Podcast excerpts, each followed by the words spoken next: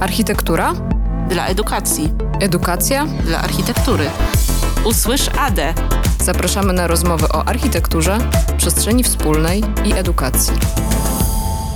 Zaczynamy. Dziś na warsztat bierzemy przestrzeń edukacyjną, inaczej nazywaną przestrzenią dla edukacji albo po prostu przestrzenią szkolną. Do rozmowy zaprosiliśmy Dorotę Sibińską, projektantkę ze studia XY Studio. Cześć Dorota. Cześć, witam wszystkich. Dorota jest nagradzaną, e, trzeba mm, podkreślić, projektantką obiektów edukacyjnych, ale też takich o wymiarze społecznym, tak, różnego rodzaju.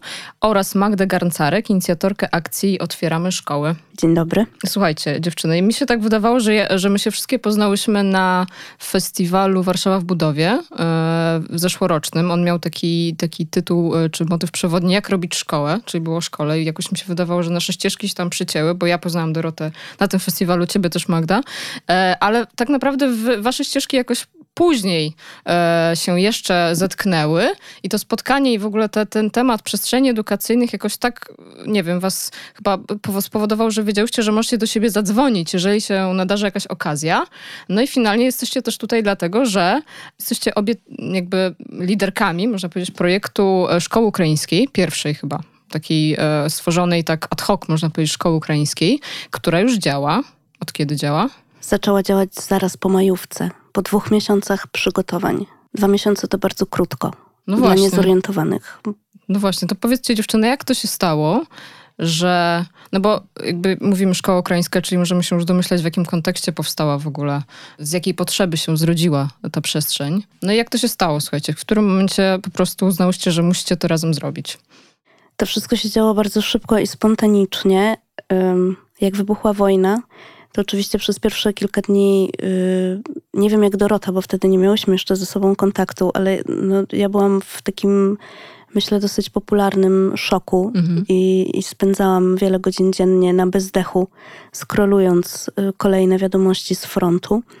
A ponieważ yy, i tak gdzieś w tle, to może wyjdzie później w trakcie naszej mhm. rozmowy, miałam projekt Otwieramy Szkoły, który cały czas krążył wokół, może nie tylko przestrzeni szkolnych, mhm. ale wokół w ogóle szkoły jako instytucji, to w którymś momencie pomyślałam, że jeżeli tyle ludzi wybiera się do Polski w poszukiwaniu schronienia przed wojną, to musimy zrobić im miejsce także na to, żeby dzieci mogły się uczyć w dosyć dobrych warunkach.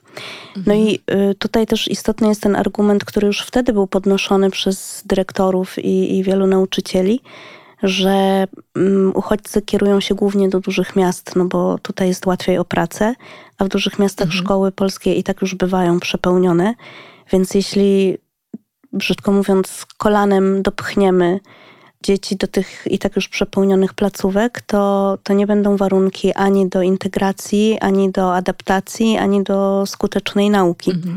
Ani dla dzieci z Ukrainy, ani dla dzieci z Polski tak naprawdę. I to jest potencjalnie takie ryzyko konfliktu społecznego, bo w momencie, kiedy pogarszają się warunki nauki naszych, w cudzysłowie, dzieci, no to ci sami rodzice, którzy jeżdżą na granicę pomagać uchodźcom i przewozić ich tutaj do, do, do kraju, mm, po kilku miesiącach mogą się zezłościć, bo okaże się, że ich dzieci mają gorsze warunki do nauki niż miały wcześniej, więc chodzi o to, żeby zapobiegać takim sytuacjom. No właśnie, i co? I był ten telefon jakiś taki, że słuchajcie, robimy.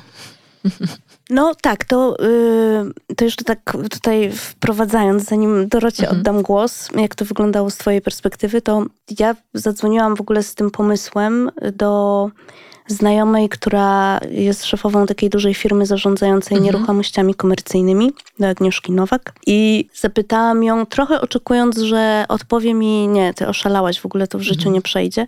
Zapytałam ją, czy z biznesowego punktu widzenia, czy z punktu widzenia biznesu taki pomysł ma w ogóle szansę na y, realizację.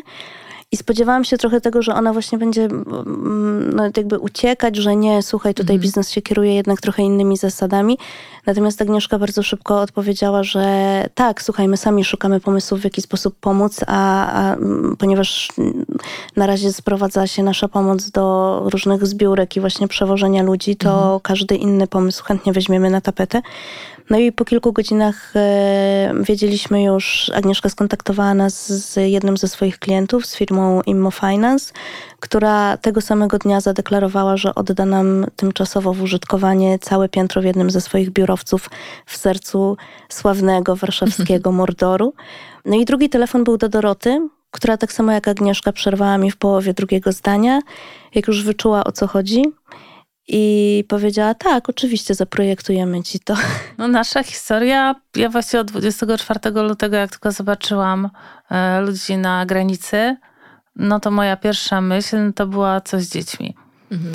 No bo cały czas naszej pracy zawodowej głównie zajmujemy się dzieciakami i ten świat jest nam bardzo bliski, więc od razu zaczęłam się zastanawiać, co, co zrobimy jak możemy im pomóc i co się będzie działo, więc wtedy zaczęliśmy już organizować jakby oddziały przedszkolne dla dzieci ukraińskich, bo mamy bardzo dużo klientów, którzy mhm. są operatorami przedszkoli, e, więc zaczęliśmy się wspólnie z nimi zastanawiać.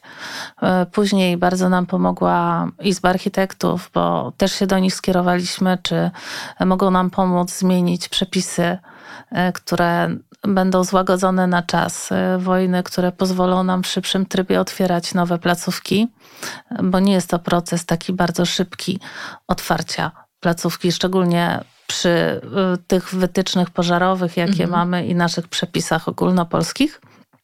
No i ja już zaczęłam działać w tym kierunku.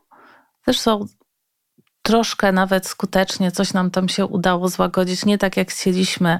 To się pojawiło później e, w, rozporząd w rozporządzeniach ministerialnych. No nie wiem, czy akurat to z naszej inicjatywy docelowo, no bo jakby nikt nam o tym nie powiedział, no ale część tych naszych postulatów została w sposób okrojony, ale jednak mhm. Zawarta.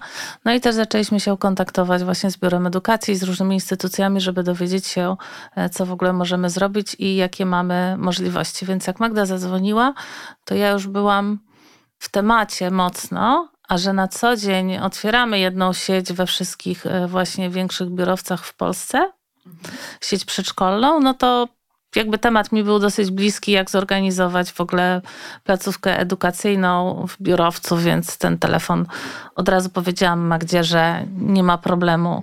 Robimy, mhm. czekałam właściwie na taki telefon. Powiedziałam, że mogę swoją pracą pomóc, a to było, to było najlepsze, co można zrobić w tamtym momencie, czyli dać swoje kompetencje i wykorzystać mhm. to, co umie się najlepiej, żeby pomóc najlepiej i najbardziej skutecznie tak naprawdę. No właśnie, bo tutaj y, mówicie o swoim jakby wkładzie w uruchomienie, można powiedzieć, tej lokomotywy, która zaczęła y, pędzić, y, ale za tym wszystkim no, tak naprawdę to by się, ta szkoła by się, ta przestrzeń by się nie urzeczywistniła, gdyby, no po pierwsze nie wsparcie różnego rodzaju no, nazwijmy to sponsorów, no, darczyńców, tak? Mhm. Ale też ogromny zespół, który zarówno domyślam się na tym etapie takim, pewnie to było takie projektowanie dosyć ekspresowe i takie spontaniczne. To znaczy, tu nie, tego nie możemy, to zamieniamy tym. Jakby tak bardzo dużo decyzji zakładam w takim szybkim tempie, więc na tym etapie pewnie dużo osób pracowało, ale jeszcze e, na, na samej budowie. Więc tak naprawdę e, no, to wszystko by się nie wydarzyło, e, w, gdyby nie, nie takie nieporuszenie bardzo dużej grupy, tak? Jakby jak udało wam się też zebrać tę społeczność, która jakoś zbudowała to. Dokładnie tak było, jak mówisz. Jak nam się udało zebrać, szczerze mówiąc, yy, same do końca nie wiemy. Znaczy na pewno bardzo y, starałyśmy się jakby pozyskiwać mhm. i partnerów, właśnie darczyńców, i wolontariuszy. Natomiast y, ja pamiętam takie swoje dojmujące uczucie, że każdy kolejny wolontariusz, który pojawiał się na placu budowy, to pamiętam swoje zdziwienie, które sprowadzało się mniej więcej do tego, ojej, przyszli, naprawdę chcą pomóc. To my im fundujemy tutaj taki hardcore i, i, i taki w ogóle y, bałagan, a oni tutaj chcą być z nami i chcą mhm. się w ogóle ubrudzić, zmęczyć. A moje jeszcze większe zdziwienie było, kiedy wychodząc już z placu budowy, wszyscy mówili... Y, było super w ogóle dzięki ekstra, że tutaj mogliśmy pomóc. A największe zdziwienie było wtedy, kiedy wybrane osoby jeszcze wracały na drugi dzień, przychodząc jeszcze ze swoimi na przykład żonami, mężami albo starszymi dziećmi. Mhm. Więc y, faktycznie tutaj bez tego pospolitego ruszenia y, to wszystko by się nie udało w takim tempie i, i to była niesamowita energia też w ogóle od mhm. tych ludzi, która bardzo nam też pomagała, w, zwłaszcza w takich słabszych momentach, kiedy wydawało się, że, że ten happy end y, oddala się, zamiast przybliżać, więc jakby bardzo dużo tym osobom zawdzięczamy i myślę, że mm, to jest trochę, y, to polega na tym, takie zjawisko, że jeżeli robisz coś, co ma sens nie tylko dla ciebie, mhm. tylko inni ludzie też dostrzegają w tym jakąś wartość i, i, jakiś taki ładunek pomocy, albo może po prostu autentyczność i szczerość, to nagle właśnie trochę znikąd pojawiają się osoby, które chcą do ciebie dołączyć. A mi się wydaje, że to jest jednak, Magda, kwestia jakby by wiary. Wiary w moc. Ja przynajmniej mam takie założenie, że wszystko, wszystko jesteśmy w stanie zrobić, jeżeli chcemy. I myślę, że ta wiara Twoja połączona z moją w to, że w ogóle ta szkoła może wypaść dobrze i że jesteśmy w stanie otworzyć, to jest właśnie ta kwestia wiary, bo gdyby do tego rozsądnie podejść do tego tematu, to, to by się w ogóle nie udało i nikt by się tego nie podjął. To prawda. Ja pamiętam kluczowy moment na tej budowie, to był taki, jak pojechaliśmy tam w piątek rano zobaczyć, jaka jest sytuacja i z całym naszym biurem, no bo u nas jakby nad tym projektem pracowało kilka osób, jak nie kilkanaście i wszyscy razem e, to robiliśmy i pojechaliśmy na budowę zobaczyć, co tam się dzieje i się wtedy okazało, że e, malarze się wysypali i mamy niepomalowane 1200 metrów powierzchni, czyli jakieś 2000 metrów kwadratowych ścian. Bo, I myśmy... przepraszam, to był open space, który architekci podzielili tak, żeby jak najwięcej wygenerować tam y, klas dla mhm. kolejnych Zaraz roczników. I nagle z tego open space'u zrobiło się strasznie dużo pomieszczeń, w których było strasznie dużo ścian do pomalowania. Tego na, na kartce, przynajmniej ja na planie wcześniej tak nie do końca to widziałam. No tak, tutaj... ale do, do, czego zmierzam? Po, pojechaliśmy tam i było e, faktycznie stanęliśmy i zwątpiliśmy, jak zobaczyliśmy, mhm. że te ściany nie są pomalowane i że chcemy otworzyć za dwa tygodnie i naprawdę wymagało to bardzo dużej wiary, żeby zobaczyć, że to jest możliwe. I pamiętam, że wróciliśmy do firmy i wszyscy powiedzieli, nie da się. I ja mówię, słuchajcie, nie ma się, nie da. To się musi udać. My to musimy za dwa tygodnie otworzyć. I wszyscy tak na mnie patrzyli. Ktoś mi powiedział, Torka, ty jesteś szalona. To jest niemożliwe. Ja mówię, a ja ci pokażę, że jest. Mówię, bierzemy wałki, jedziemy na budowę. Dzisiaj o 15 zaczynamy malować. I tak naprawdę dopiero w momencie, kiedy my zakasaliśmy rękawy, mhm. wzięliśmy te wałki, stanęliśmy tam na tym gigantycznej przestrzeni. W, w końcu na ten piątek wieczór akurat mhm. mogło pójść, nie wiem, cztery osoby były.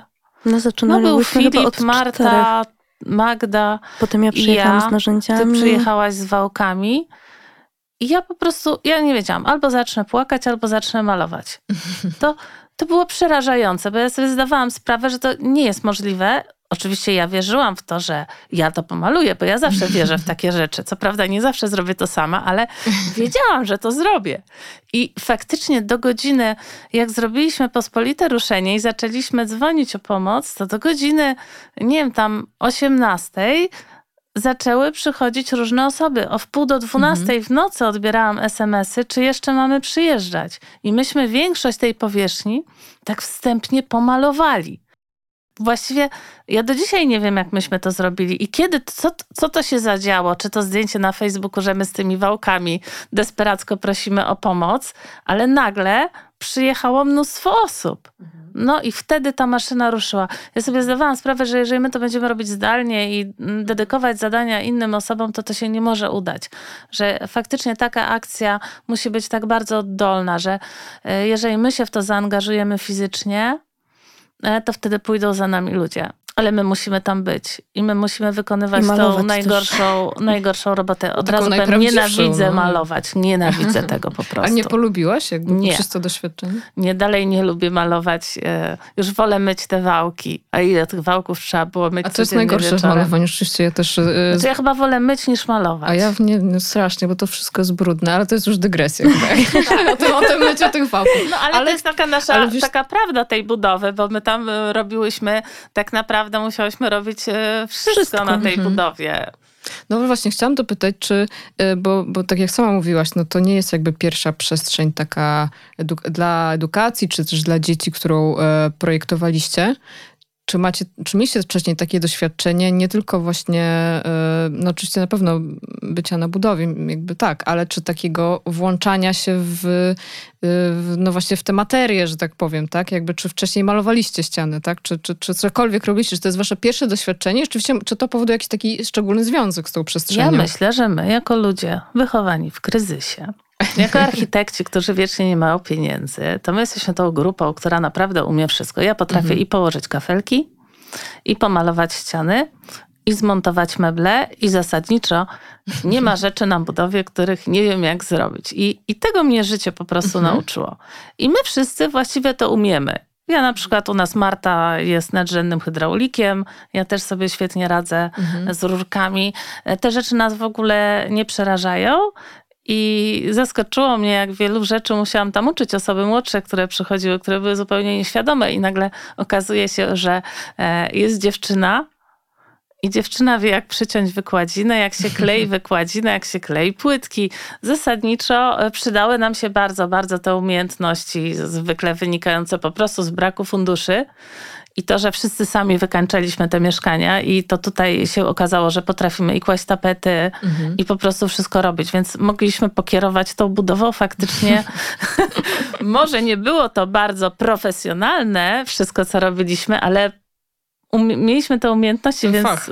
Było super mieć ten fach. Właśnie później stwierdziliśmy, że takie amatorskie ekipy możemy mhm. zakładać już do ale, wykańczenia. Bo, bo widzę, Magda, że chcesz coś dopowiedzieć, ale, jeszcze, ale dobra, ja potem Nie, ja chciałam, tylko, ja chciałam tylko powiedzieć, że to jest taki idealny przykład realizacji 360 stopni. Od konceptu do realizacji, do ostatniego gwoździka i ostatniej ramki z plakatem wieszanej na ścianie. No tak, bo trzeba przyznać, że wy też pomimo, tak jak użyć tego słowa amatorskiego, być może e, zespołu tego wykonawczego, e, no to też zadbałyście o wiele detali tej przestrzeni, tak? O właśnie specjalny mural, prawda? Czy jakby zadbałyście o to, żeby był wyraz jakiś tej przestrzeni, tak? Czyli właśnie są plakaty polskich grafików, też oczywiście przekazane... Mm, Charytatywnie. Charytatywnie, tak. Jest Bardzo właśnie mural. za to dziękujemy. E, ja też, jak, jak przeglądałam różne materiały, to, to opowiadałyście o tym, że dostawałyście bardzo różne meble w różnych kolorach, różne wykładziny, a mimo wszystko potem, jak już widziałam e, jakieś go, gotowe zdjęcia z tych gotowych przestrzeni, to, no to gra jakoś, tak? Więc też... No to jakby... jest ogromna zasługa Doroty i tak. zespołu, bo oczywiście idealnie się projektuje z dużym budżetem tak, i z tak. białą kartką papieru, na którą można w twórczym szale przelewać swoje wizje i fantazje. Natomiast u nas było dokładnie odwrotnie, czyli budżet wynosił zero na początku, a zamiast białej kartki papieru y, co, codziennie wpadały maile właśnie od naszych y, wspaniałych darczyńców, mhm. którzy przysyłali nam zdjęcia tego, co mogą przekazać i, i Dorota z zespołem potem żonglowała tymi propozycjami tak, żeby to jednak się komponowało i tworzyło spójną całość. No, to było wyzwanie nie lada, aczkolwiek my już troszeczkę mieliśmy doświadczenia przy domu mhm. dla bezdomnych, bo on mhm. też był jakby ze środków prywatnych i tam też mieliśmy dużo darów, więc y, już wiedzieliśmy, że y, projektowanie z darami jest bardzo trudne i spontaniczne i trzeba szybko reagować. I na tej budowie faktycznie e, no to był taki żywioł projektowy, bo e, z jednej strony musieliśmy projektować, a codziennie wpadało coś w innym kolorze, w cudzysłowie. Z drugiej strony też na budowie trzeba było podejmować decyzje, bo akurat zostało już tylko e, dwa litry farby w danym kolorze. Trzeba było podjąć decyzję, gdzie i co malujemy. Więc ja właśnie musiałam być cały czas, żeby te decyzje kolorystyczne, bo jakby wykonawcy mhm. byli, ale no ktoś musiał panować nad tym, żeby no cały czas mi zależało, żeby to było ładne. No to jest jakby Spójne. bardzo istotne, spójne, atrakcyjne. Ale u nas cały zespół siedział, faktycznie dziewczyny od rana do nocy tylko wycinały te, drukowały te mhm. zdjęcia. Miałyśmy obklejone ściany kartkami z tymi salami i tylko przeklejałyśmy, gdzie żółty puf, gdzie zielony, zielone krzesło, duże biurko, małe biurko miałyśmy taki zestaw po prostu darów wydrukowanych na drukarce i przyklejałyśmy je. Już nawet nikt nie miał czasu tego rysować. Już nie mówię o robieniu mm. jakichś specjalnych wizualizacji czy rysunków 3D. To już wyglądało tak, że była kartka z rzutem i na ścianie było do tego rzutu taśmą przyklejony kolejny element, który akurat wpadł e, i możemy go tutaj zastosować. A jednocześnie jeszcze chciałyśmy, żeby to była dobra przestrzeń No, czyli chciałyśmy ją zaprojektować tak, żeby ona działała, żeby ona była przyjazna dla dzieci. Mhm. Czyli z jednej strony y, pilnowaliśmy cały czas tego projektu, żeby mm, to było dobrze zaprojektowane, żeby była dobra akustyka, żeby były spełnione różne rzeczy takie projektowe, które y, normalnie projektujemy na co dzień, więc też dzwoniłyśmy do panów, y, nie wiem, od elementów akustycznych, żeby nam dali trochę elementów, więc tutaj przyszło kilka, tam przyszło kilka i, i starałyśmy się, żeby każda sala miała ten układ taki zamknięty, żeby spełniała wszystkie wymogi, żeby było ergonomicznie, żeby było wygodnie. No, mimo wszystko w tym chaosie jeszcze nad tym panowaliśmy. Jak to się wszystko udało w tym czasie, to ja nie wiem, ale to nie byłam ja sama, to była grup, grupa osób. Ja bym może jeszcze dopytała cię, Dorota, właśnie o, o ten projekt, chociaż ten projekt właśnie się cały czas y, zderzał z rzeczywistością i był weryfikowany, jak rozumiem, ale te wasze doświadczenia do, projektowania dotychczas przestrzeni y, edukacyjnych. No wydaje mi się też, jak, jak, jak można, y, oczywiście polecamy wszystkim słuchaczom, żeby sobie wygooglować XY Studio i zobaczyć, jakie realizacje są na, na koncie studia. Jakby jest jakiś taki element wspólny, zarówno jeżeli chodzi o kolorystykę, czy jakieś e, operowanie formami, jakby często się pojawia koło, tak, czy jakieś świetliki. Jak wydaje mi się, że macie już jakiś swój styl, ale też e, nie tylko styl taki wizualny, ale też jakieś takie... Um, takie brzegowe, nie wiem, warunki, można powiedzieć, które konstytuują tę dobrą taką przestrzeń do edukacji. I co z tego e, włożyliście w ten projekt i co udało się rzeczywiście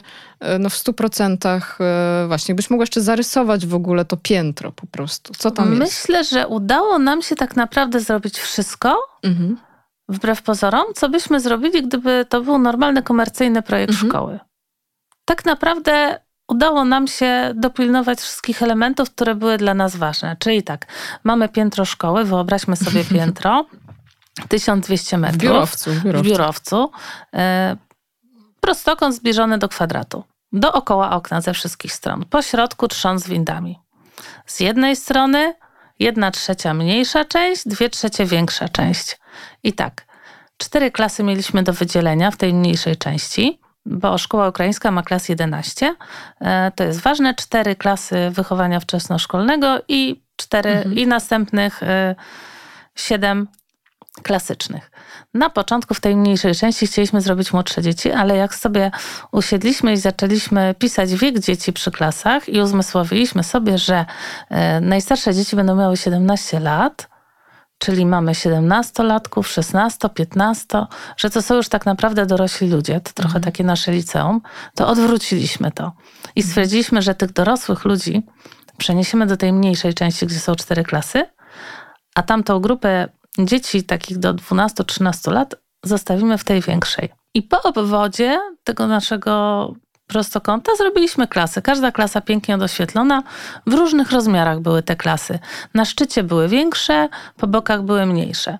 W tych większych klasach, e, szczególnie od strony dzieci młodszych, zrobiliśmy klasy 1-3, czy właściwie 1-4, dlatego że tam dzieci, tak jak u nas w wychowaniu wczesnoszkolnym, e, wymagają dwóch powierzchni, czyli jakby takiego miejsca do nauki w ławkach i miejsca do nauki na tak zwanej podłodze. Więc uznaliśmy, że te większe sale przekażemy dzieciom mniejszym, a starsze dzieci powyżej e, czwartej klasy, czyli piąta, szósta, siódma, ósma będą miały zajęcia w takich węższych, dłuższych salach, w których już był taki klasyczny układ ławek. W jednych salach zrobiliśmy ławki takie klasycznym układzie pruskim, e, w innych salach zrobiliśmy takie wspólne stoły, gdzie siedzimy wokół jednego dużego stołu. A u starszych dzieci pomyśleliśmy, ponieważ dostaliśmy bardzo dużo mebli po wyprowadzce jednej z firm biurowych, że ponieważ są to już dzieci pełnowymiarowe, pełnowymiarowe jeżeli chodzi o wzrost i nie musimy już tutaj szukać krzesełek w rozmiarze 2, 3, 4, 5, e, no to zrobimy im takie przestrzenie bardziej cool, no po prostu takie biurowe i to im się strasznie spodobało, bo czuli się jak dorośli, Taka mieli super przestrzeń Taka trochę coworkingowa, wspólna. Okazało się, że te, mieliśmy bardzo duże sale, kilka dużych sal. Mieliśmy wielkie stoły z jednego biura, takie biurka. E, i to się super sprawdziło. Mieli do tego super krzesła na kółkach, takie właściwie ergonomiczne. ergonomiczne i tak naprawdę mają lepiej niż nasze dzieci w liceach. Ja się teraz zastanawiam, dlaczego my w liceach projektujemy dzieciakom te okropne drewniane krzesła, skoro moglibyśmy zaprojektować ich tak na przyszłość, to bym w ogóle spojrzała na tą naszą szkołę, część ukraińską i pomyślała o takim zestawie mebli, akurat dla dzieci starszych, niż takim, jakie standardowo stos stosujemy, bo te meble biurowe się świetnie nadały do tego. Oczywiście dodaliśmy wszędzie elementy akustyczne, mhm. wyciszyliśmy te klasy, zostawiliśmy wykładziny istniejące, żeby stłumić akustykę. No i w, oczywiście podzieliliśmy strefy korytarzy zarówno u dzieci starszych, jak i młodszych. Czyli zrobiliśmy takie strefowanie korytarza, to co w każdej szkole być powinno. Mamy dzieci o większej aktywności ruchowej, o mhm. mniejszej, mamy dzieci, które lubią ciszę, więc robiliśmy kąciki do wyciszenia. I u starszych, i u młodszych, tak. Jest dużo miękkich mebli, mhm. pów. E, zrobiliśmy to, co też w szkole wesołej naszej, czyli takie potraktowanie dziecka jak osoby dorosłej, tak jakbyśmy sami chcieli być potraktowani, czyli mają stoliki i krzesełka, nie muszą siedzieć na podłodze, mogą mhm. usiąść jak kulturalni ludzie przy stoliku i poczytać sobie książkę, pogadać, pograć na telefonie.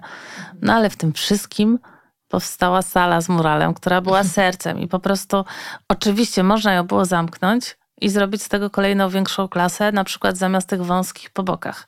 Ale uznaliśmy, że musimy zrobić miejsce takiej integracji i miejsce spotkań, bo nie ma tam miejsca na salę gimnastyczną, mhm. no bo mamy nisko sufit, mamy sufit e, modułowy, w związku z tym gdyby ktoś rzucił piłką, no to by go po prostu zniszczył. Więc wymyśliliśmy salę wielofunkcyjną z takimi aktywnościami właśnie jak rowerki, gimnastyka, mhm. E, są piłkarzyki, ozdobioną muralem, który stał się sercem w ogóle tego projektu i był pierwszą rzeczą w ramach wolontariatu, jaka została wykonana po postawieniu ścian. I tu oczywiście nasz ulubiony Marcin Czaja e, ze swoją małżonką. E, jak zadzwoniłam, to tak samo jak Magda mówiła, że ja przerwałam w pół zdania, tak samo Marcin przejrzał, przerwał w pół zdania i powiedział tak, jedziemy i robimy. No i tak to wygląda. Czyli dzieci mają dużo przestrzeni takiej ogólnej, mają gdzie pobiegać, mają te swoje sale, mają gdzie wyjść. Jedyne, czego tam brakuje, to faktycznie sali gimnastycznej. No ale tego w biurowcu nie dało się zrobić w tym czasie. Ja bym jeszcze dodała dwie rzeczy, bo jak wpadamy tam co jakiś mhm. czas do szkoły, już bardziej jako gościnie niż jako y, prowodyrki całego tego no tak, zamieszania. Tak, oddałyście do życia, tak? To tak, oddałyśmy. Dla nas to był koniec, który też y, długo trawiłyśmy i mm -hmm. bardzo powoli adrenalina opadała. Zresztą obie odchorowałyśmy trochę te dwa miesiące, każda na swój sposób. Natomiast y, jak wpadamy tam i, i widzimy, co się dzieje, to wspaniale jest widzieć, jak ta przestrzeń, którą Dorota teraz opisała, najpierw zaprojektowali, mm -hmm. teraz Dorota opisała, super jest widzieć, jak to działa, bo to się mm -hmm. naprawdę sprawdza i to, to, to się dzieje tak zupełnie intuicyjnie, bo pierwszego dnia, jak przyszły dzieciaki, no to wszyscy byli łącznie z nami onieśmieleni w ogóle całą tą sytuacją i dzieciaki się skradały jak takie małe koty na przykurczonych szeptem, łapach. na paluszkach tak Mówiły chodziły. szeptem, rozglądały tak się, w ogóle wiecie. tak mm, aż się dziwiłyśmy w ogóle, czy, czy wszystko jest jakby w porządku, że tu jest tak cicho, a nie żywiołowo. Mhm. Natomiast dwa dni później, to jakby to oswajanie przestrzeni bardzo szybko im poszło. Dwa dni później no to już faktycznie wyglądało jak szkoła. Czyli jak akurat weszłam tam w trakcie przerwy, część dzieciaków biegała, szalała, bo wiadomo, mhm. niektórzy muszą się wybiegać dla relaksu. Inni byli właśnie w takim bardziej introwertycznym kąciku. Dziewczynki dwie siedziały przy stoliku, o którym ty mówiłaś, Dorota, i właśnie sobie tam y, o czymś rozmawiały, trochę jak w kawiarni, tylko kawki brakowało na blacie. I y, no, wspaniale jest widzieć to, jak... Y, dobrze zaprojektowane środowisko z takim szacunkiem i czułością w ogóle dla różnorodności mhm dzieci czy ludzi w ogóle, wspaniale jest widzieć to, jak potem to intuicyjnie użytkownicy tej przestrzeni tak odkodowują i znajdują dla siebie te kąciki, te miejsca, te funkcje. A druga rzecz, którą chciałam dodać, bo Dorota wymieniając przestrzeń, jakby funkcję szkoły zapomniała o Logu dwóch pokojach pewnie. dla psychologa, co no, niestety ta pomoc psychologiczna jest teraz bardzo na czasie, bardzo potrzebna. I ostatnio rozmawiałam z panią dyrektor szkoły i okazuje się, że po godzinach, popołudniami też y, matki dzieci mogą skorzystać z pomocy psychologicznej i jest część, która faktycznie bardzo chętnie z tej pomocy korzysta. Mhm. No tak, bo trzeba tu podkreślić, że jednak projektowałyście czy tworzyłyście tę przestrzeń dla grupy takim jakimiś spe, specjalnymi potrzebami, tak? Czy z jakimś, no, możemy powiedzieć chyba bagażem, tak? Która przyjechała tutaj z jakimś e, mniejszą lub większą traumą jednak, tak? Więc... Y, tak, to, to znaczy to są bardzo różne dzieci, bo y, część wyjechała y, w porę, tak mhm. to nazwijmy, czyli na tyle szybko, żeby nie zobaczyć jeszcze rzeczy, których ani dziecko, ani mhm. tak naprawdę nikt z nas nie powinien był oglądać. Część przyjechała nieco później, no i niestety zdążyli już trochę wojny zobaczyć na własne mhm. oczy, spędzić kilka wieczorów w schronach albo w piwnicach, więc e, tego w ogóle nie widać po tych dzieciach. To jest też jakby zaskakujące zastanawiające, czy w ogóle to jest może trochę taka refleksja o ludzkiej naturze, że y, jak mijamy się na ulicy, to po prostu mm, jakby wszyscy, no mamy dwie ręce, czy prawie wszyscy dwie ręce, dwie nogi, no jakby wyglądamy zupełnie normalnie, natomiast nie do końca wiemy, jaki ciężar każdy z nas gdzieś tam w sobie mhm. nosi czy dusi I, i w tej szkole też tak jest, że pozornie wszystko wygląda w porządku i faktycznie z, tam z większością dzieci jest w porządku, natomiast oczywiście zdarzają się takie sytuacje, że jakiś nagły szloch albo mhm. załamanie, mhm. albo jakieś takie drastyczne pogorszenie formy czy humoru. No ale stąd ta kolorystyka cała, którą wybraliśmy, bo mm, tak pewnie gdybyśmy projektowali normalną szkołę, to ona byłaby w bardzo stonowanych kolorach, ale tutaj stwierdziliśmy, że musimy postawić na ten kolor, patrząc na to, skąd oni przyszli, że trzeba im takie zrobić wnętrze bardzo pozytywne i takie mhm. energetyczne. I też staraliśmy się to wnętrze tak zrobić, żeby ono było takie optymistyczne. I mi się wydaje, że im się to spodobało, że one e, weszły w taką przestrzeń tylko dla nich, taką dedykowaną dla nich, bezpieczną, dlatego tak bardzo tam dbaliśmy o tą akustykę. Mhm. E, wymieniliśmy część sufitów na bardzo akustyczne, właśnie zostawiliśmy te wykładziny, zastosowaliśmy mnóstwo elementów takich poprawiających, żeby nie było krzyku, żeby nie było pogłosu, żeby było tą odwrotnością tej symbolicznej stacji metra, tak? Ale to często podkreślasz te e, kwestie akustyki. W każdym projekcie przykładacie do tego wagę, ale jak ja sobie przypomnę, jak ja chodziłam do szkoły, w ogóle nie przypominam sobie żadnych rozwiązań takich, wiecie, pro, pro nie wiem, pro, proakustycznych, tak? Czyli no dbających nie. o dźwięk. Nie, Więc to ja jest to, jakby super istotne. No, no, to, co ja pamiętam ze szkoły, no to po prostu jeden wielki łomot tak, no. i, i wrzask. I też pamiętam, jak, e, nie wiem, zdarzyło mi się raz chyba być u mojego syna w szkole na przerwie to... I w ogóle ten dzwonek jest zawsze był taki ten agresywny. dzwonek jest taki nie? agresywny. To wszystko budzi jakąś taką agresję. Ja się nie dziwię, że te nasze dzieci w szkołach mhm. są nadpobudliwe i że mhm. one się tam źle czują, bo tam po prostu są straszne warunki. Jak się wyjdzie mhm. na taki korytarz, ten dźwięk odbijający się od tych ścian, od tych lamperii pomalowanych tą farbą olejną, to jest po prostu koszmar. O tym nikt nie myśli. A my zawsze w naszych projektach staramy się pokazać, że to można zrobić prostymi sposobami, bo ta akustyka to nam się zawsze kojarzy. To jest takie straszne strasznie drogie rozwiązanie. E, siedzimy tu w studiu, widzimy tutaj profesjonalne instalacje akustyczne. To wszystko kosztuje dużo, dużo pieniędzy ale możemy to zrobić bardzo e, tanio, stosując proste rozwiązania, mhm. myśląc o tym już na wstępie.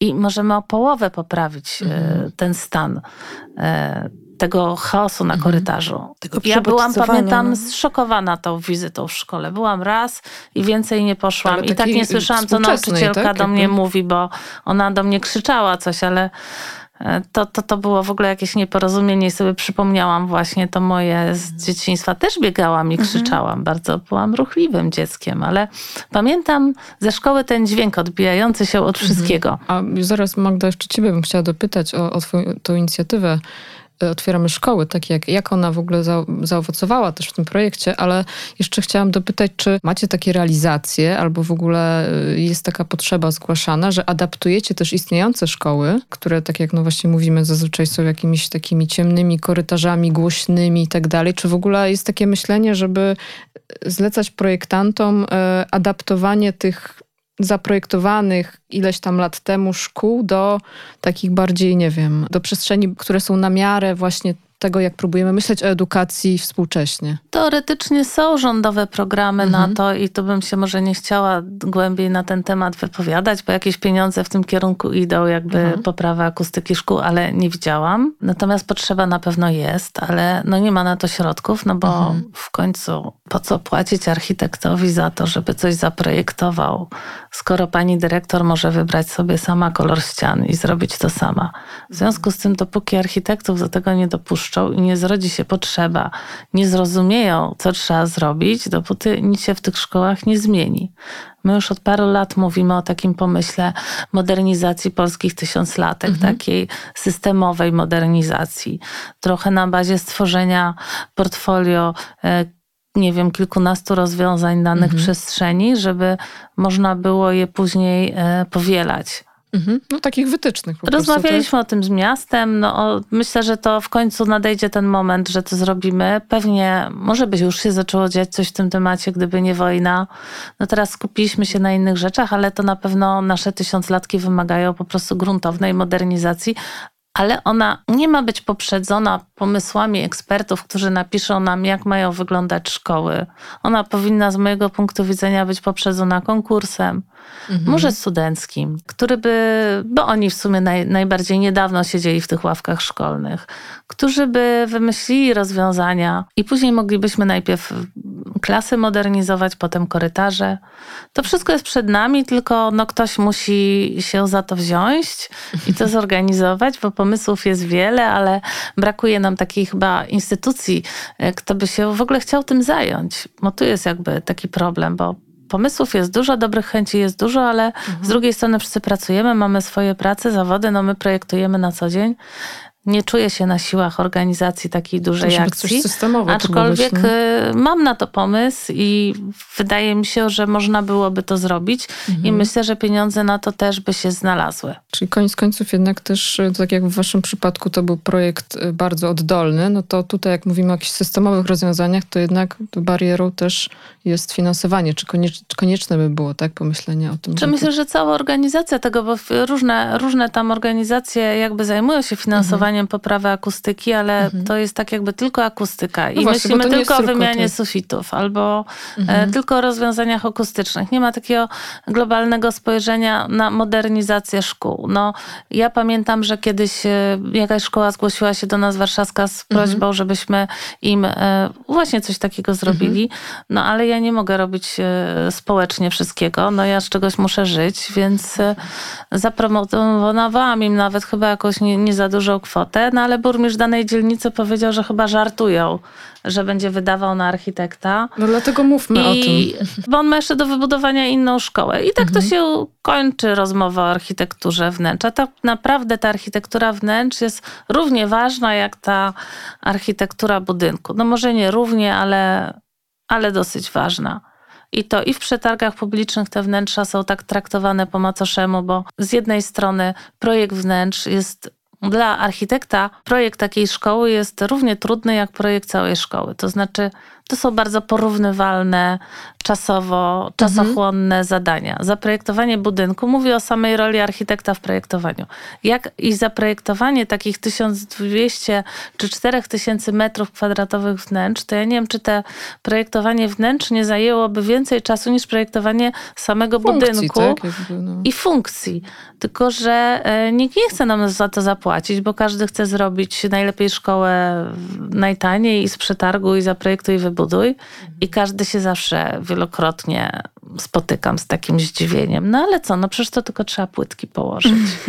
No tak, ale z drugiej strony macie... Nie ma zrozumienia macie w ogóle. w portfolio kilka realizacji, które pokazują, że można, tak? No mamy, ale większość z nich, e, tych państwowych, no to... E, na przykład w szkole w Wesołej, no to zrobiliśmy ten projekt wnętrz. Właściwie zgłosiliśmy się, żeby to zrobić do przetargu na wykonawstwo i mhm. właściwie sami to wykończyliśmy. A to była mała szkoła, na dużą bym się już tak nie porwała po tym, co było w Wesołej. Mhm. No ale nie można od nas architektów oczekiwać, że robiąc projekt w gratisie będziemy poświęcać kilka miesięcy swojej pracy i najlepiej swoje ręce do pracy, żeby wykańczać wnętrza. Bo jeżeli mhm. chcemy mieć taki efekt, jaki można zobaczyć na naszych realizacjach, na naszej, na, w naszych realizacjach XY Studio, no to musimy wziąć w pakiecie. Jak mamy prywatnych inwestorów, to oni płacą za projekt budynku i za projekt wnętrz. Mhm. I to są dwie niezależne umowy. A w przypadku zamówień e, publicznych, no to tych wnętrz nie ma, albo są tak, że niby je tak trzeba trochę zrobić, ale to są trzy pomieszczenia i tak naprawdę e, zmuszają architekta. I teraz tak, architekt wielokrotnie też ze znajomymi rozmawiał na ten temat. No ma do wyboru. Albo zrobi to za darmo, Mhm. Że niby miał tylko te płytki i się przyłoży i będzie miał e, i skończy to swoje dziecko w ładny sposób, albo mu je zniszczą po prostu. Mhm. Użytkownicy, czyli tam panie dyrektor, które same wybiorą te kolory. I my jesteśmy ciągle w tych inwestycjach publicznych stawiani pod murem. Mhm. Mam często do wyboru. Albo to zrobię sama, za darmo, po godzinach, albo będzie jak będzie. Bardzo mało jest takich, chociaż mam już takich inwestorów publicznych. Świadomych. Świadomych. Mhm. I co dziwne, to są głównie inwestorzy z małych miast. No właśnie, to chciałam, to jest w waszym portfolio przede wszystkim, to, to, to są takie miejscowości... No tak, no, i tam trafiamy na ludzi, którzy faktycznie dzwonią i chcą i oni są świadomi tego, że nie chcą tylko fajnego, dobrze mhm. działającego budynku, ale chcą też dobrze działającej przestrzeni. Mhm. I oni są świadomi. Natomiast y, w stolicy z tym jest bardzo no trudno. Mi się właśnie wydaje, z mojego z kolei mhm. socjologicznego punktu tak, tak. widzenia, tak. że to, to, ten wątek, o którym teraz y, Dorota wspomniałaś, że to jest y, istotne zagadnienie, czyli to, że my jesteśmy dzisiaj trochę pozamykani w swoich takich specjalizacyjnych, środowiskowych bańkach. I to nie jest tylko tak, że internet i algorytmy internetu nas w nich zamykają, chociaż oczywiście też, ale to jest w ogóle szersze zjawisko, czyli mhm. branża, nazwijmy to, czy środowisko takie pedagogiczne, edukacyjne, no mhm. no jest jakby w swoim gronie dyskutuje i ustala różne rzeczy. Środowisko architektów też jakby w, w swoim takim kreatywnym y, czy, czy y, projektowym gronie też y, dyskutuje się o różnych ważnych kwestiach. Natomiast to, co mi się marzy, a marzy mhm. mi się mhm. dlatego, że uważam to za bardzo nam potrzebne społecznie, szczególnie w tej podzielonej dzisiaj Polsce, to takie poprzekuwanie trochę tych baniek i doprowadzanie do zderzenia perspektyw, bo tak mhm. naprawdę na, na gdzieś tam pomiędzy, na pograniczu tych perspektyw, y, czy na połączeniu ich z tego biorą się y, nowe pomysły i ciekawe rozwiązania i możemy mhm. się w ten sposób uczyć od siebie. Bo Dorota akurat jest takim bardzo empatycznym architektem, empatyczną architektką, która y, jakby zadaje dużo pytań mhm. i, i jakby robi bardzo szczegółowy wywiad ze swojej grupy docelowej, dla której projektuje. Mhm. Natomiast no wiemy, że to nie zawsze jest norma. Z kolei nauczyciele czy dyrektorzy, e, też nie mając kontaktu z tym środowiskiem architektonicznym, też by by im się przydała taka wiedza ekspercka z zewnątrz, bo y, jak dotąd y, często wydaje im się, że wiedzą, jak ustawić jakąś klasę, albo jak zaprojektować, albo mhm. jak pomalować korytarz. No, najczęściej kończy się na wyciągnięciu tej farby, która gdzieś tam zalega w piwnicy. A gdyby pogadali z architektem, no to być może y, wpadliby na rozwiązania, być może wypracowaliby rozwiązania, na które sami by nie wpadli. Więc ja bym w ogóle bardzo chciała, zresztą taki był pomysł na drugą edycję Otwieramy Szkoły, ale przyszła wojna i tu się jakby wszystko pozmieniało. Bardzo bym chciała w ogóle doprowadzić do takiego połączenia różnych środowisk i w ogóle mhm. do wprowadzenia, znaczy po pierwsze do wypromowania na taką szerszą społeczną skalę tematyki przestrzeni, w tym przypadku edukacyjnej, czyli w jaki sposób zaprojektowane środowiska wpływa na to, jak się czują dzieci, czy są przebodźcowane, jak się czują nauczyciele, czy można zaprojektować przestrzeń tak, żeby byli może mniej też przebodźcowani i znerwicowani, co się korzystnie odbije w ogóle na szkolnych interakcjach. Mm, żeby też nagłaśniać to, w jaki sposób zaprojektowane środowisko wpływa na to, w jakie interakcje ze sobą wchodzimy i czy w ogóle chcemy w nie wchodzić przyjaźnie, czy mamy siebie nawzajem tak bardzo dosyć, że najlepiej by było, żebyśmy wszyscy zniknęli sobie z pola widzenia. No a w przypadku w ogóle tych szkół, czy, czy w ogóle miejsc, w których się uczymy, no to przestrzeń też ma o tyle znaczenie, że ona w ogóle wpływ, może wpływać pozytywnie lub negatywnie na zdolności poznawcze mhm. dzieciaków. Czyli jeżeli mamy właśnie zbyt głośną przestrzeń i yy, wrażliwe dziecko, które no nie z, neurologicznych powodów po prostu ma taką konstrukcję, że nie jest w stanie sobie poradzić z nadmiarem hałasu, no to trudno od takiego dziecka wymagać, żeby yy, osiągnęło jakieś maksimum swojej koncentracji mhm. w trakcie lekcji. Więc to wszystko ma znaczenie. I teraz mm, myślę, że już to jest moment, w którym możemy zajawić, że szykujemy, przygotowujemy y, kolejną edycję Otwieramy Szkoły, mhm. która będzie trwała dłużej niż dwa miesiące. Czyli chcemy zrobić ale również tego... razem teraz, tak? Jakby... No, na, mam nadzieję, że Dorota tutaj dołączy, ale widzę już po minie, że tak. Że chyba tak. Y, tak, że chyba tak. Że się sprawdziłyśmy tutaj w działaniu i w uzupełnianiu y, przy tej ukraińskiej szkole. Chodzi o taki projekt długofalowy i mhm. ogólnopolski, mhm. który po pierwsze właśnie będzie nagłaśniał tę tematykę, o której przed chwilą wspomniałam mhm. i będziemy podsuwać różne rozwiązania i inspiracje do tego, żeby faktycznie wprowadzać te zmiany stopniowo, te zmiany w polskich szkołach stopniowo i też y, będziemy przygotowywać różne rozwiązania, które y, jakby nie tylko powiedzą co, warto zmienić, ale też jak, czyli myślę tutaj o ułatwieniu właśnie współpracy między środowiskami i nie tylko tym edukacyjnym i projektowym, ale też biznesowym, bo to, czego y, nauczyłyśmy się przy tym projekcie, mhm. między innymi, bo nauczyłyśmy się w sumie bardzo wielu rzeczy, to jest to, że ten biznes o którym często myśli się w, w takich kategoriach jakiegoś zewnętrznego tworu, który jest mhm. zajęty tylko przeliczaniem pieniędzy i sprawdzaniem, czy w tabelkach wszystko się zgadza.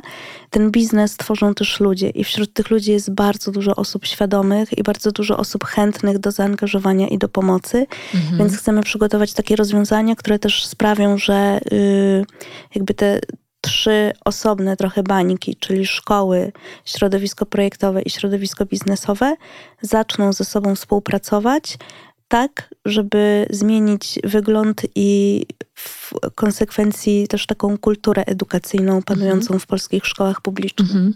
No, wydaje mi się, że też kluczowe jest jakby pokazanie tej ścieżki, znaczy jak to przeprowadzić, bo tak jak e, właśnie ty też zwracałeś uwagę na to Dorota, że dyrektor często no, może nie do końca nawet wie, jak zapytać tego architekta i uznaje, że sam to lepiej zrobi, tak? Więc jeszcze mamy tutaj ten aspekt w ogóle czy zamówień publicznych, czy przetargów, no jakby to wszystko trzeba jakby mm, pokazać, że się da i w jaki sposób to zrobić. Tak? Tu dużą się... rolę odgrywa, przepraszam, komunikacja, w sensie, że żeby się tak. nauczyć właśnie ze sobą rozmawiać, rozmawiać. i żeby mhm. się nie bać tak. ze sobą, żeby dyrektor nie bał się zadzwonić do architekta czy architektki z obawy, że nie, nie, jakby nie zna tego języka projektowego i jak on wytłumaczy, o co mu chodzi. No, Tutaj ale, to jest ogromne... Nie, ale dyrektor często do nas dzwoni i się pyta, w jakim kolorze ma położyć posadzkę na, na korytarzu i na tym się kończy jego świadomość. Słuchajcie, to jest najważniejsze, bo tak, rozmawiamy o tym i to ostatnio miałam przyjemność właśnie ze studentkami pedagogiki rozmawiać o wnętrzach, bo mhm. tam już faktycznie zaczyna się ta przestrzeń pojawiać jako temat, co mi się bardzo, bardzo mhm. podoba. Ale co nam wyszło z tej rozmowy? Właściwie nie z nimi, znaczy z nimi też, ale z kim my powinniśmy rozmawiać? Z nauczycielami na tych studiach podyplomowych, którzy się kształcą na tych dyrektorów. Żeby Aha. być dyrektorem szkoły, trzeba tam jakieś dodatkowe studia podyplomowe zrobić z prowadzenia szkół. Nie pamiętam, jak to się nazywa. I teraz to jest miejsce kluczowe właściwie, w które należałoby uderzyć z edukacją architektoniczną, bo mhm. okazuje się, że w 90% przypadków blokerem wszelkich działań w szkole jest dyrektor, i w 90% przypadków jest on odpowiedzialny za to, jak ta szkoła wygląda, bo to on mhm. mówi, czy wolno naklejać na ścianach, czy nie wolno naklejać. On wymyśla, jak te przetargi, on dzwoni, szukać pomocy, jeżeli potrzebuje znaleźć odpowiedź na pytanie, no jak jaką trzeba mieć świadomość, żeby zadzwonić do architekta i zapytać się go, mam szkołę, na jaki kolor, czy może mi pani poradzić, na jaki kolor mam pomalować ściany? Ale tylko by mi pani kolor poradziła. Tak. Jest to w ogóle tak abstrakcyjne dla mnie pytanie mhm. i ja wtedy sobie zdaję sprawę, jak bardzo oni są nieświadomi. I, I tak naprawdę na tych studiach podyplomowych, dla tych ludzi, którzy zostają dyrektorami, to tam przede wszystkim powinna być wprowadzona bo oni się uczą, jak wydawać pieniądze, jak tam budżetem rozporządzać, rozlicznymi rzeczami, tylko w ogóle nie uczą się, jak e, być odpowiedzialnym za przestrzeń. I ten, ten, mhm. ten, ten właściwie przedmiot powinien tam być wprowadzony jako obowiązkowy. I gdyby oni byli wtedy po takim szkoleniu, niech to będzie 10 godzin mhm. w skali semestru, nie wiem, oni byli świadomi, jak to zrobić, to by się połowa problemów, wydaje mi się, w naszym kraju rozwiązała, no tak, przynajmniej szczeblu, dla tego nowego pokolenia, bo to oni podejmują te decyzje. No oni muszą być świadomi, bo to, że nauczyciele, mamy bardzo dużo młodych nauczycieli, którzy już są świadomi i chcą wprowadzać zmiany, ale im nie pozwala na to najczęściej dyrekcja i ona ich blokuje. Słuchajcie dziewczyny, miałyście rację, jak mi mówiłyście, że jesteście gadułami i że że ja nie zdążę e, No nie porozmawiać o wszystkim, co bym chciała. I tak jest, bo musimy powoli zmierzać, właściwie no już musimy kończyć tak naprawdę i się zastanawiam jakby co może być tą puentą. Powiedziałaś teraz Dorota o tej braniu odpowiedzialności za tę przestrzeń. Rzeczywiście jakby no, budowanie tej e, odpowiedzialności w tych osobach realnie decyzyjnych to jest jakiś tam kierunek. Ale ciebie Magda jeszcze chciałam zapytać, być może coś chciałabyś dodać co od siebie jeszcze o, o tym, co mm, no ja już nie będę konkretnych pytań zadawać, bo polecimy, ale wiesz, jakby coś, co może z tego waszego doświadczenia wyniosłaś, albo coś, co e, planujesz zrobić w przyszłości, tak? Czy, czy, czy może coś dopowiedzieć tego, co Dorota chwilą mówiła? Trudne To, żeby pytanie. zamknąć się w jednym zdaniu, co będzie trudne, to powiedziałabym, że i na bazie naszego doświadczenia ze szkołą ukraińską Mhm. i w kontekście tutaj naszych planów, o których opowiadamy, wydaje mi się bardzo istotne to, żeby łączyć ze sobą różne perspektywy, żeby rozmawiać i żeby działać razem w bardzo określonym i potrzebnym celu. Czyli w skrócie edukacja i komunikacja. Okej. I jedno ostatnie zdanie. Moje marzenie i życzenie, żeby edukacją zajmowali się ludzie, którzy mają do tego serce. Jeżeli architekci chcą projektować szkoły i przedszkola, to niech oni kochają dzieci. Dzięki. Y, Gratuluję wam też tego całej inicjatywy. Chciałam, żeby to wybrzmiało, że jakby cieszę się, że wam się udało to Dziękujemy. zrobić. I... Też się cieszymy. E, I że dzisiaj też przy, się podzielić tą waszą historią i generalnie wpisać to w szerszy kontekst. No, my tutaj zajmujemy się edukacją architektoniczną, powszechną też tak do, dookreślamy, więc mimo wszystko mam, na, mam wrażenie, że to się gdzieś tam zazębia, tak? Że dobra przestrzeń dla edukacji już jest narzędziem tej edukacji przestrzennej czy architektonicznej, więc dziękuję wam bardzo. Mam nadzieję, że Dziękujemy. było wam też miło. Dziękujemy. Dzięki. Architektura, Dla edukacji. edukacja. Dla architektury. Usłysz AD. Zapraszamy na rozmowy o architekturze, przestrzeni wspólnej i edukacji.